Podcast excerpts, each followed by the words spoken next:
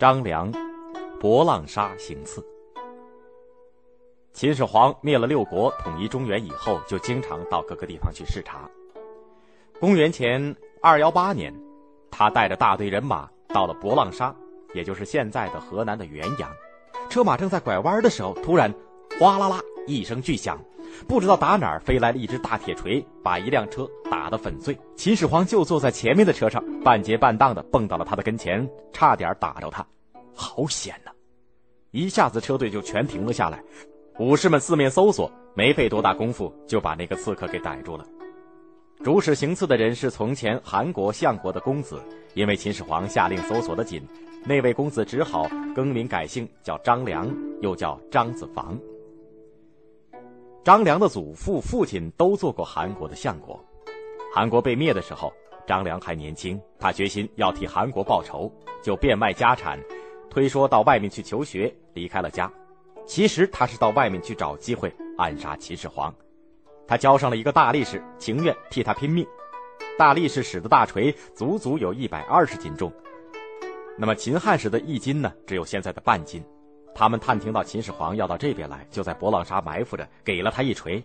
哪知道打错了一辆车。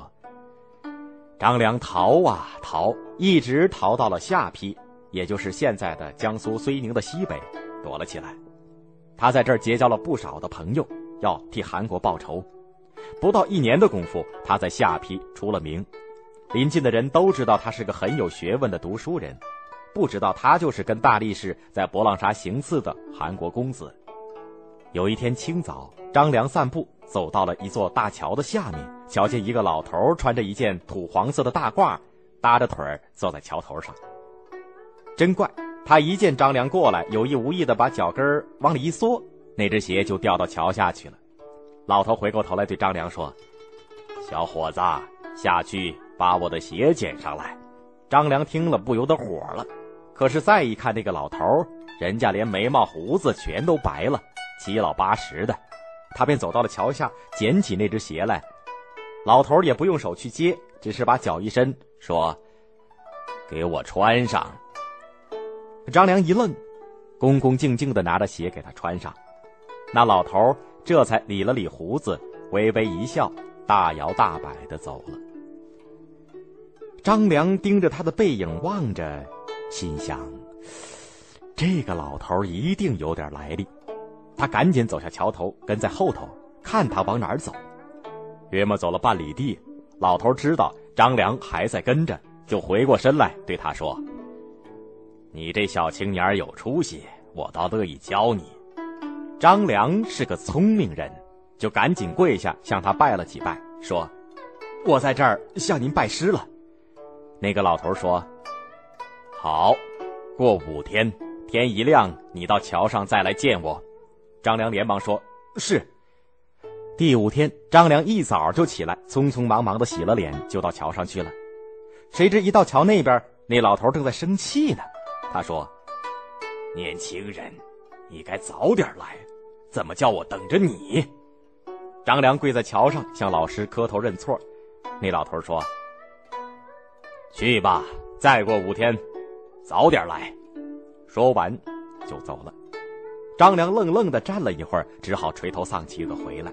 又过了五天，张良一听见鸡叫，脸也不洗，就跑到大桥那边去。怎么又晚了一步？